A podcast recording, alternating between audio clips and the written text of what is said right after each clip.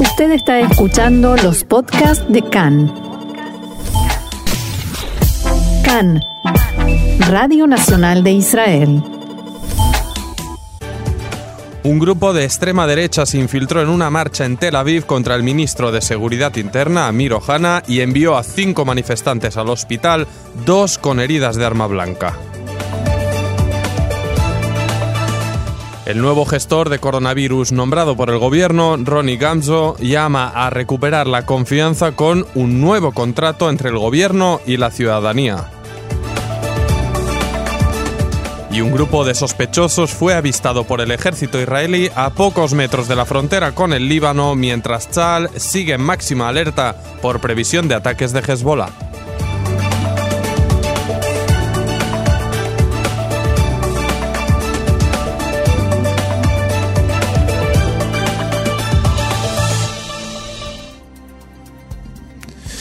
Bien, eh, arrancamos la información de hoy con estos incidentes, estos tristes incidentes y graves registrados ayer en Tel Aviv cuando cientos de manifestantes protestaban frente a la residencia del ministro de Seguridad Interna Amir Ohana tras revelarse grabaciones en que presionaba a la policía para aplicar más fuerza contra las protestas en contra del primer ministro Benjamin Netanyahu. En el transcurso de esta manifestación se infiltró un grupo de activistas de extrema derecha, integrantes del grupo Ultra, la familia del Beitar y Jerusalén, y arremetieron contra los concentrados con sillas, botellas de cristal, gas pimienta e incluso armas blancas. Según reportó la organización, cinco personas fueron hospitalizadas tras la agresión, incluidas dos con heridas de cuchillo.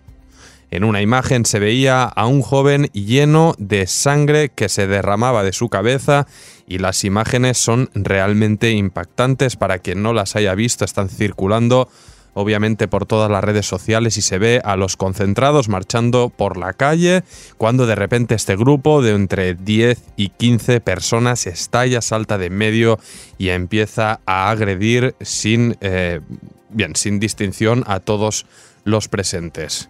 El grupo Ultra La Familia, reconocido por sus posiciones extremistas y racistas, ya estuvo involucrado en un ataque similar sobre los protestantes que llevan semanas saliendo a las calles en Jerusalén. La policía informó que arrestó a cuatro personas por alterar la paz y por asaltos, pero no dio más detalles al respecto y los comentarios de parte de los líderes políticos, el primero en hablar, el líder de la oposición, Yair Lapid, del partido Yeshatid, que apuntó esta mañana que la violencia y la sangre derramada ayer en Tel Aviv son culpa de Netanyahu y sus mensajeros. Alguien que incita recibe sangre a cambio culpar a los manifestantes de expandir virus e incitar contra civiles que protestan está llevando a Israel a una guerra civil, dijo Yair Lapid con estas palabras muy duras. Y su ex socio Benny Gantz, que es ahora primer ministro alterno y ministro de Defensa, puntualizó que esta violencia muestra la división existente en la sociedad israelí dijo Gantz, el odio gratuito ha erosionado al pueblo de Israel cuya resiliencia se basa en su unidad. Los atacantes deben ser detenidos y castigados. Nadie silenciará las protestas en Israel mientras estemos aquí, señaló. Por su, por su, parte, el ministro Ohana, el principal implicado, obviamente, declaró que la policía actuará con contundencia contra la violencia, pero matizó, sea cual sea su lado político, en un vídeo que ha publicado en redes y en el que aparece discutiendo lo que considera explícitas amenazas contra la vida del primer ministro Benjamin Netanyahu.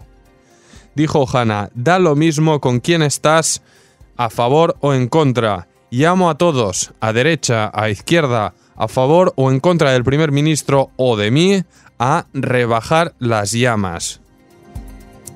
La concentración de ayer empezó a marchar en dirección a la autopista Ayalón, donde se cortó la carretera por unos minutos, lo que obligó a los agentes a redirigir el tráfico. Cuando estaban frente a la vivienda de Ojana, los manifestantes cantaron consignas contra el gobierno y la policía. Gritos como policía, ¿a quién protegéis? vergüenza o quién nos protege a nosotros de la policía fueron algunos de los eslóganes.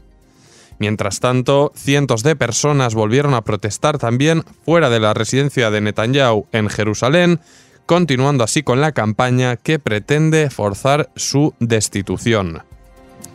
Recordamos que según publicó Khan, el pasado domingo Ohana estaría intentando rebatir la orden de la Corte Suprema que permitió que continuaran las protestas contra Netanyahu en Jerusalén y está aplicando fuertes presiones sobre la policía. En respuesta a esta filtración, el asesor letrado del gobierno, Abihai Mandelblit, envió una carta al jefe de la policía, Moti Cohen, el martes, exigiendo que tomara las decisiones al respecto de la actuación del cuerpo policial basándose únicamente en criterios profesionales.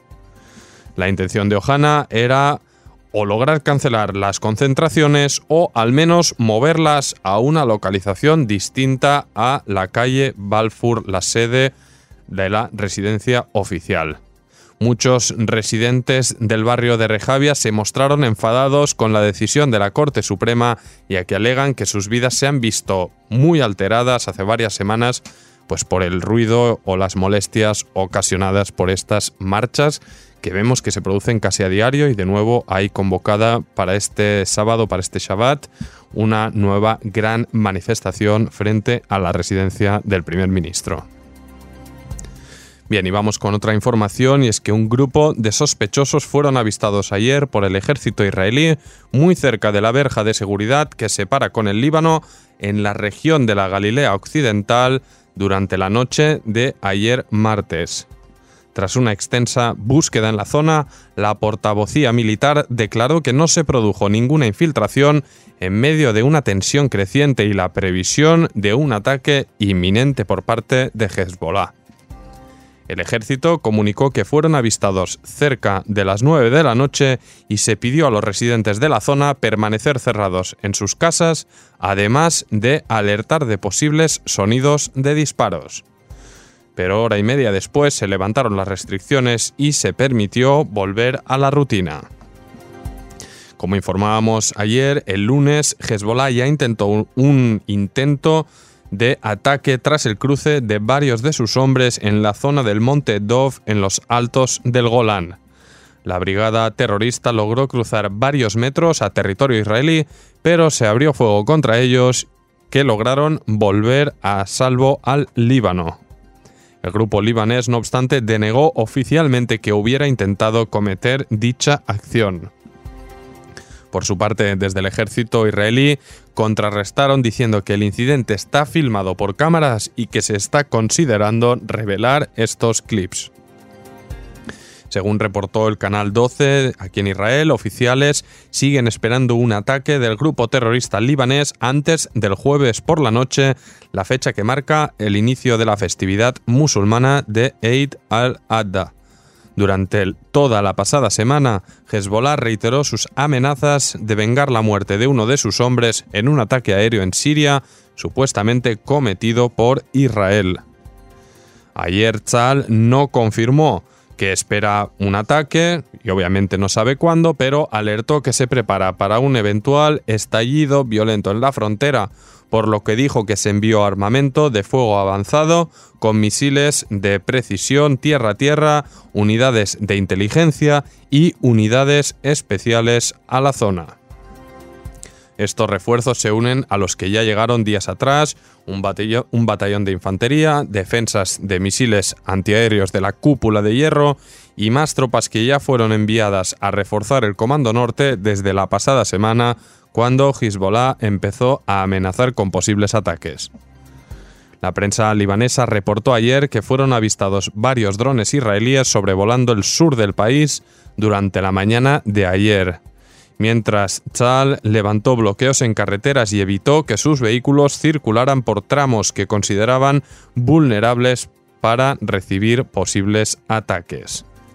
Tras el incidente del lunes, Israel envió mensajes al Líbano, a Hezbollah, mediante terceros factores, para intentar evitar una escalada que derive en una guerra. Al parecer, los dos lados estarían interesados en mantener la calma. Bien, y vamos a entrar en la información respecto al coronavirus aquí en Israel, y es que el profesor Ronnie Gamzo, el asignado por el gobierno como nuevo responsable para manejar la crisis del COVID, indicó ayer que se iniciará una nueva etapa en lo que se refiere a la credibilidad y la relación entre el Estado y el público. Dijo Gamzo, debemos redactar un nuevo acuerdo entre nosotros y la ciudadanía adecuaremos las restricciones todo lo posible y todo lo que ocurra a continuación será mucho más profesional. Yo estoy aquí y soy el responsable. No dejaré que se produzcan restricciones que afecten a la economía y no tengan ninguna lógica, indicó Gamso en la rueda de prensa celebrada ayer en Jerusalén. Además, aclaró que serán más transparentes los datos de contagio y las tomas de decisiones. El denominado Proyector, una figura que pretende centralizar la gestión de la crisis tras las críticas a la coalición por las medidas improvisadas y los cambios de rumbo constantes, presentó ayer los ejes centrales del Plan Nacional Escudo Israel, Maguen Israel, para afrontar la pandemia e indicó que por ahora las investigaciones epidemiológicas no son lo suficiente efectivas. Además, apuntó que Tzal se une de modo significativo en la lucha contra el corona y también que el gobierno hará todo lo posible para limitar las restricciones al mínimo posible, pero exigió a la ciudadanía que siga las instrucciones de distancia social y de vestir mascarillas. El primer ministro Benjamin Netanyahu declaró en la misma rueda de prensa que todas las oficinas gubernamentales están a disposición de la lucha contra la pandemia. Si tuviera que resumir en una palabra lo que experimentamos y lo que contiene este plan es la palabra juntos, Bellajat en hebreo. Espero por parte de todos los ministros del gobierno que den apoyo a este plan y espero de los ciudadanos de Israel que cooperen, dijo Netanyahu. Desde el sector médico se escucharon elogios al discurso de Gamzo. Por ejemplo, Nadav Davidovich, líder de la organización de doctores y que había criticado con dureza las políticas de la coalición, afirmó que fue un discurso magnífico. Su idea de crear un nuevo contrato entre el gobierno y el público es exactamente lo que se necesita. Galia Rahav que dirige el Departamento de Infecciones en el Hospital Sheva de Ramat Gan, consideró que era lo que los ciudadanos querían escuchar. Fue carismático y logrará retomar la confianza del público. Tener a una sola persona que esté al cargo y tome las decisiones en oposición a varios grupos con una horrible confusión supondrá una mejora y vamos a repasar los últimos datos publicados por el Ministerio de Salud que indican que ayer se registraron 2.093 nuevos contagios, lo que eleva el total de enfermos activos a 33.618. En estado grave se encuentran 322 pacientes, de los cuales 98 están conectados a respiradores artificiales y con cuatro víctimas mortales más, el contador de fallecidos asciende ya a 490 personas. Seguimos adelante con el programa, con más información del coronavirus y esta esencial para todos aquellos pues que necesitan viajar, salir de Israel, conectarse con sus familias amigos o quien simplemente sea pues por gusto para volver a viajar y esta información se refiere a los cielos y es que el vicedirector del Ministerio de Salud, el profesor Itamar Grotto, declaró hoy que su ministerio está trabajando en un nuevo plan para la reapertura de los cielos de Israel. En una discusión en la Comisión de Alegaciones al Estado en que se habló del futuro del sector aeronáutico en la presente situación de corona, Grotto dijo que se está haciendo contactos para que quienes lleguen de países con luz verde no sean exigidos a ingresar en aislamiento ni a hacerse el test del COVID. El director de esta comisión, Ofer de Yeshatit, celebró la intención y dijo que la aeronáutica es una de las ramas que se golpearon más rápido y más profundamente. Con la suposición de que no existirá vacuna al menos en el próximo medio año, no puede darse una situación en que los vuelos a Israel no se abran y nos encontremos en una realidad sin sector aeronáutico israelí. Por su parte, el ministro de Turismo, Asaf Zamir, dijo que los cielos deben reabrirse lo más rápido posible, aunque sea de modo parcial y con necesidad de imponer aislamiento. Shmuel Zakai, director del Aeropuerto Internacional de Ben Gurion, afirmó que los cielos cerrados conllevan una situación problemática para la recepción de vuelos. Bajaremos de la capacidad de recibir 48 aterrizajes y salidas por hora a tan solo 18. Y continuó, la única manera de comprobar que un viajero no porta el virus es con el test pero el Ministerio de Salud dice que las pruebas tienen un margen de error muy alto y que tienen un coste muy alto que no se puede desaprovechar para los viajes. Pero esto es un problema, si no se renuevan los vuelos estaremos ya en un punto de no retorno. Tal vez habría que enseñar clases de nado porque de otro modo no habrá forma de salir de aquí, dijo el director del aeropuerto, muy crítico obviamente con esta situación y con el daño, el profundo daño que pues sufre este sector. Y vamos a pasar al terreno político, a las habituales eh, discusiones, en este caso las disputas políticas en el gobierno, que no se producen solo entre los integrantes de los partidos de la coalición, sino que también se dan en el seno de las formaciones, esta vez dentro del Likud. En una grabación revelada, el parlamentario Uzi Dayan critica con dureza al jefe de la coalición, Miki Zohar, al que se refiere como un tipo malo que genera una pérdida enorme al Likud. Si es necesario, en los próximos días lo desbancaremos. De hecho, ayer se produjo un intento de reemplazar a Zohar como jefe de la coalición en una iniciativa liderada por el parlamentario del Likud Shlomo Kari. Un grupo de parlamentarios likudniks empezó a recabar firmas para exigir elecciones para reemplazar al jefe de la coalición tras los últimos enfrentamientos registrados dentro del partido.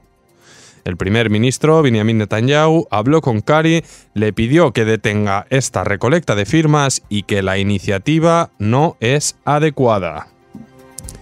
Según declaró Kari, esta mañana a Khan, la gota que colmó el vaso fue la decisión de Zohar de imponer sanciones a miembros de la coalición que no votaron contra la ley que prohíbe los tratamientos de conversión para homosexuales.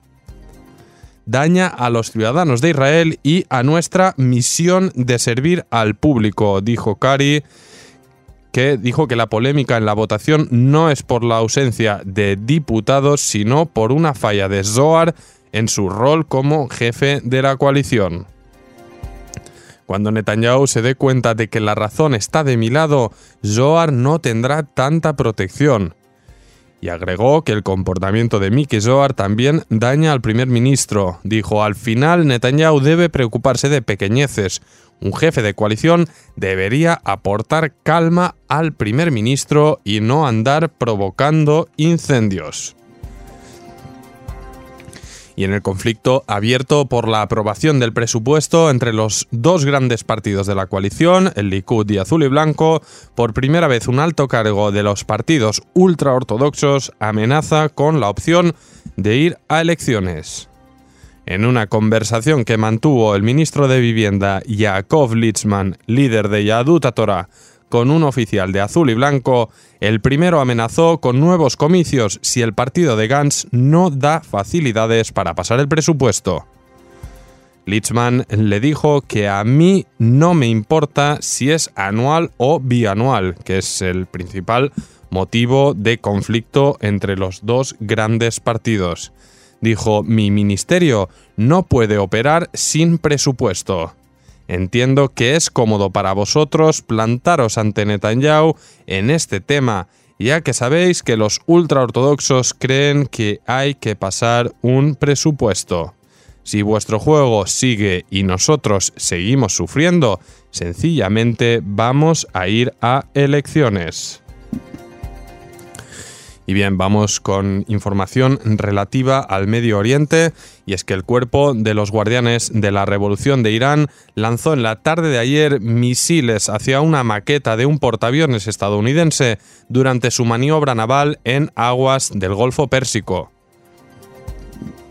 Según informó la televisión estatal iraní, esta maniobra militar, denominada Gran Profeta 14, menudo nombre le encontraron, en referencia al profeta del Islam Mahoma, tuvo lugar en el oeste del estrecho de Hormuz y se llevó a cabo con una participación conjunta de la Fuerza Marina y la Aeroespacial de ese cuerpo de élite. Las imágenes mostraron que las fuerzas terrestres dispararon cañones y misiles, además de un cohete lanzado desde un helicóptero iraní capaz de disparar misiles, según la televisión, y se llevaron a cabo operaciones de comando donde los soldados desde un helicóptero bajaron a la maqueta. En ningún momento se transmitieron imágenes de la destrucción de la maqueta de portaaviones que es de clase Nimitz de la Armada norteamericana. Y vamos ahora hacia el sur, hacia Egipto, donde el ex jefe de redacción del diario Maser al-Arabiya, Adel Sabri, ha sido puesto en libertad tras superar el máximo estipulado de dos años en prisión preventiva, preventiva acusado de unirse a un grupo terrorista después de reproducir una noticia sobre la compra de votos en las elecciones de 2018. Así lo informó el director de la Red Árabe para la Información sobre los Derechos Humanos, Gamal Eid, quien detalló que el periodista fue puesto en libertad ayer al haber superado por cuatro meses el máximo legal para mantener a una persona en prisión preventiva que son dos años. La fuente precisó que durante este tiempo Sabri no fue enjuiciado ni procesado y reiteró que pasó más del periodo permitido en la cárcel, algo que, afirmó, ocurre con muchos otros detenidos.